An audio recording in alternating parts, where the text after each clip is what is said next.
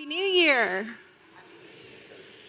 It has been said that there are two types of people in the world those who wake up and say, Good morning, Lord. And then there are those who wake up and say, Good Lord, it's morning. And I've never done that on a Sunday. But our text this morning, Isaiah 60, is about a kind of waking up which makes it perfect for New Year's Day. But really, this is a text that you and I need every single day of our lives. Why? Because this text is God's battle cry to his people through the prophet of Isaiah since around 580 BC. And I believe it is still his battle cry to you and I today.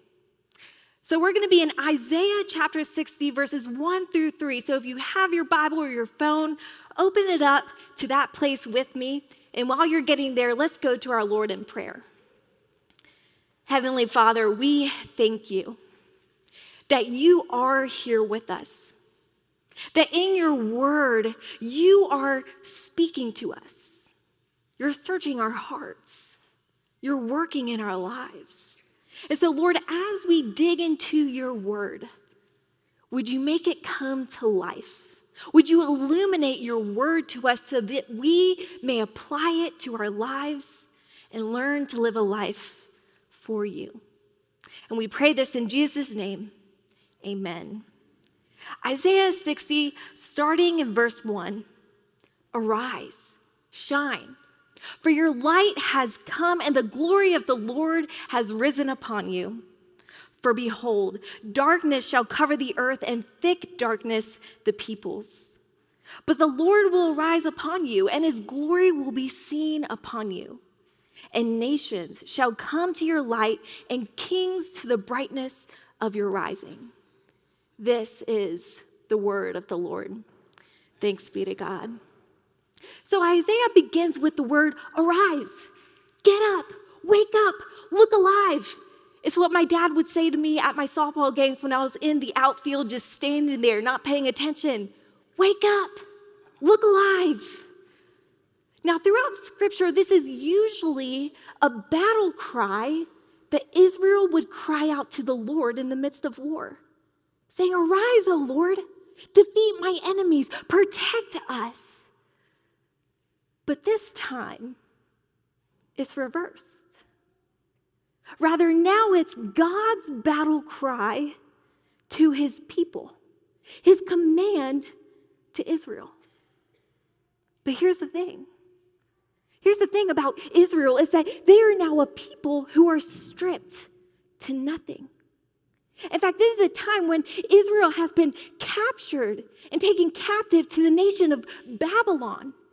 This is where they were shamed for their identity and their belief in God. They were ridiculed and mocked day in and day out. They were stripped to nothing, rid of all of their belongings. Imagine being in a place like that. And yet now they have been sent back to their home, to Jerusalem, and you think freedom. But rather, freedom meant coming to nothing. Imagine being taken captive out of your own home and being taken to a foreign land where you have no one, nothing, none of your belongings, none of your culture, but then you're sent back home decades later only to find that your home has been burned down.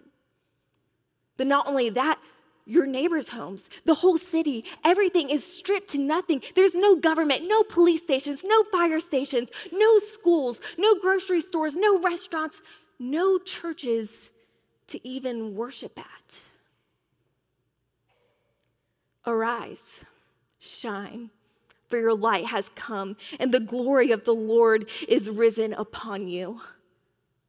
You would think Israel would look at Isaiah and go, Are you serious? Arise, shine. Do you not see the devastation that we are in? They probably more so understood verse 2. For behold, darkness shall cover the earth, and thick darkness the peoples. You know, darkness was the life of Israel during this time. Darkness was another word used during that time to talk about being fragile, exposed, and barren. But not only that, they knew what thick darkness felt like.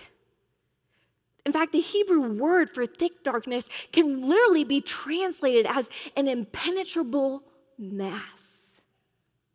As if there's a darkness out there swirling around them, a darkness that even covers the sight of God, a darkness that brings in fear and makes one lose all hope. Israel was at her end. Arise, shine, for your light has come, and the glory of the Lord has risen upon you. Now, here's a little note about prophecy. As we see in verse 2, prophecy does not negate or overlook the present circumstances. It doesn't say that life is not hard, but rather, prophecy is spoken in the midst of circumstances and saying, Look beyond. See the bigger picture. Prophecy adds new layers and dimension and color to what is going on in our midst. And an Old Testament scholar, Walter Brueggemann, he says this that in this prophecy, God is giving a redescription of Israel's experience in which the character and purposes of God are being revealed. And so God is telling those in darkness, those in thick darkness, those who know the darkness of the night, those who know pain and trials and suffering, those who are broken and at the end of themselves. He's saying, Arise. Why? For your light has come. The glory of the Lord has risen upon you, whether you see it or not.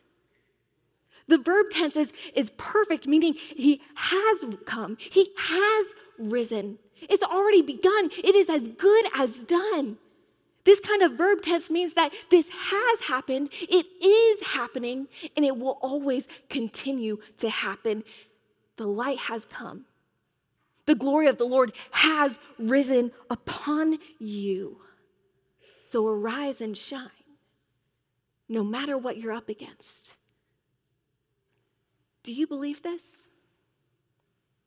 That the light has come and that the glory of the Lord has risen upon you?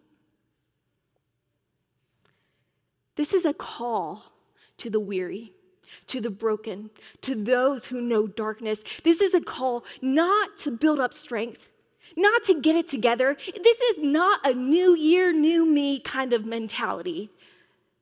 No, this is a call to a renewed hope, a call to a renewed faith, to believe before seeing, to believe in the unseen, to believe despite the circumstances. God is saying, Arise, get into the light, see the bigger picture. Now, I have a black lab who's over 80 pounds named Brody, joy of my life. And every morning we go for a walk before this sun comes up. And we get home and we get settled as I'm getting ready for the, for the day. But without fail, every day, as soon as the sun is out, Brody is sitting at the back door saying, Mom, I want to be let out. And I let him out. And what does he do? First thing, he goes and finds the light in the backyard daily. Look at me. He is enjoying it. This is like the highlight of his day. Not squirrels, not trees, not food, laying out in the sun. A dog after my own heart. But this is something he does ongoing. This is something we are called to do daily, ongoing. Get into the light, find the light of the Lord. So the question is how do we do that? What does well as Sterling reminded us earlier, we know the one who is the light. Jesus Christ, who came into the world and he said, I am the light of the world. Those who believe in me shall not remain in darkness. And that's the light we are called to go to daily, continually. In Brennan Manning's book called Abba's Child, he talks about the present risenness of Christ. Do we live every day and live our lives as if we truly believe that Christ is risen? If he is risen, then he is alive. He is active. He is present with us everywhere, every day, all day, no matter what we're doing, no matter who we're with, no matter what time it is. He is alive and present. So that means that we can go into his word, believing it is truly living and active and sharper than any double edged sword. Why? Because Christ is risen. He is present, speaking to us. If you are ever wondering, where do I start, or how do I read the Bible, or what plan works for me, I myself, or any of the pastors or staff, we would love to walk with you and guide you in getting into His Word. But living in His present risenness also means that we have an ongoing prayer life with Him, that we believe that we can pray and ask the Lord and know that He's listening. Know that when we pray, He is always doing something. The hand of God truly moves when we pray. Why? Because Christ is risen. But it's also coming to worship. If we believe in the present risenness of Christ, we truly believe that our God is alive and after us. He's truly at work in our hearts as we worship and in the hearts of those around us. He is the hound of heaven, sniffing us out, seeking us down. When we come to his table, he is there doing things in mysterious ways that we cannot even fathom because he is risen. But also living in the present risenness of Christ, living in his life also means that when we face trials, when we're facing hardships, broken relationships, trials at work, you name it, we believe in the present risenness of Christ, being there, working, fighting on our behalf. Arise means to live in the light of Christ, to live believing and hoping in the present risenness of Christ.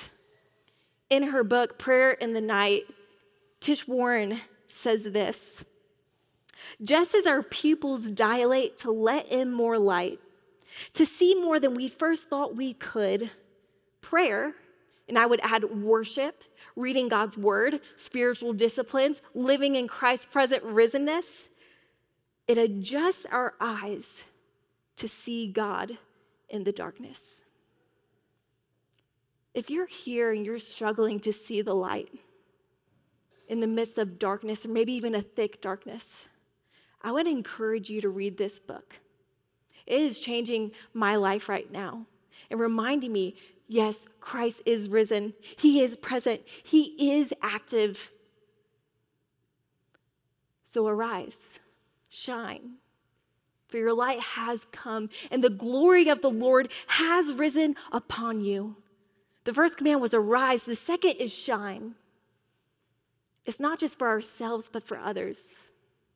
Shine. Now, I'm about to say something every pastor would cringe at.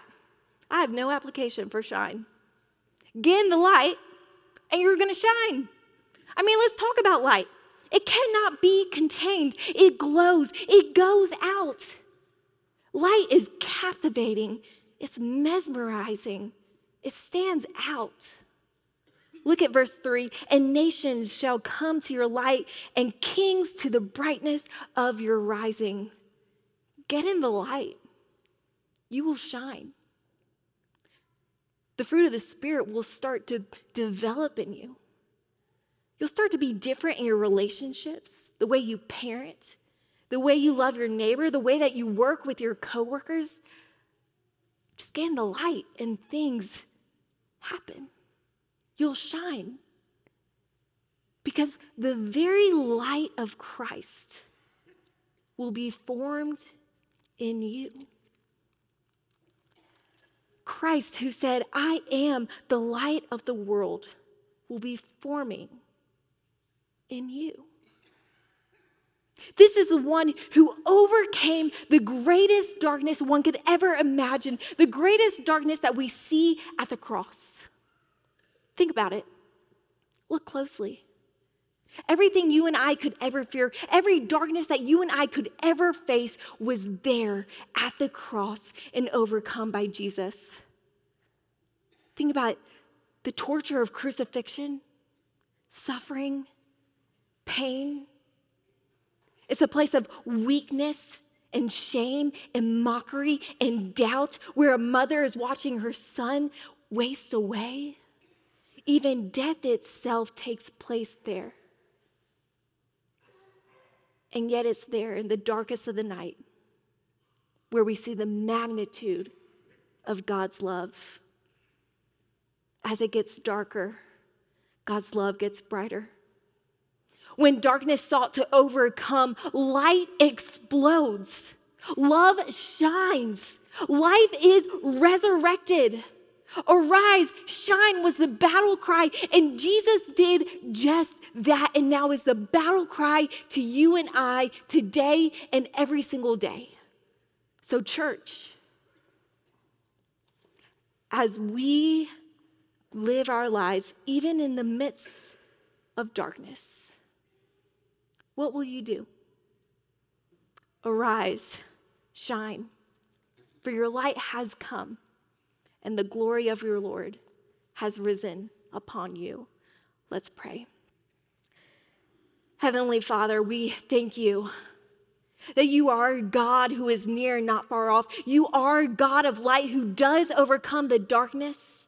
And so, Lord, would you help us to hope in you, to look for the light, to abide in you? so that over time we might shine more and more, being the city upon the hill, the salt to the world, a light to the earth, Lord. Arise, shine, for your light has come, and the glory of the Lord has risen upon us. In Jesus' name we pray. Amen.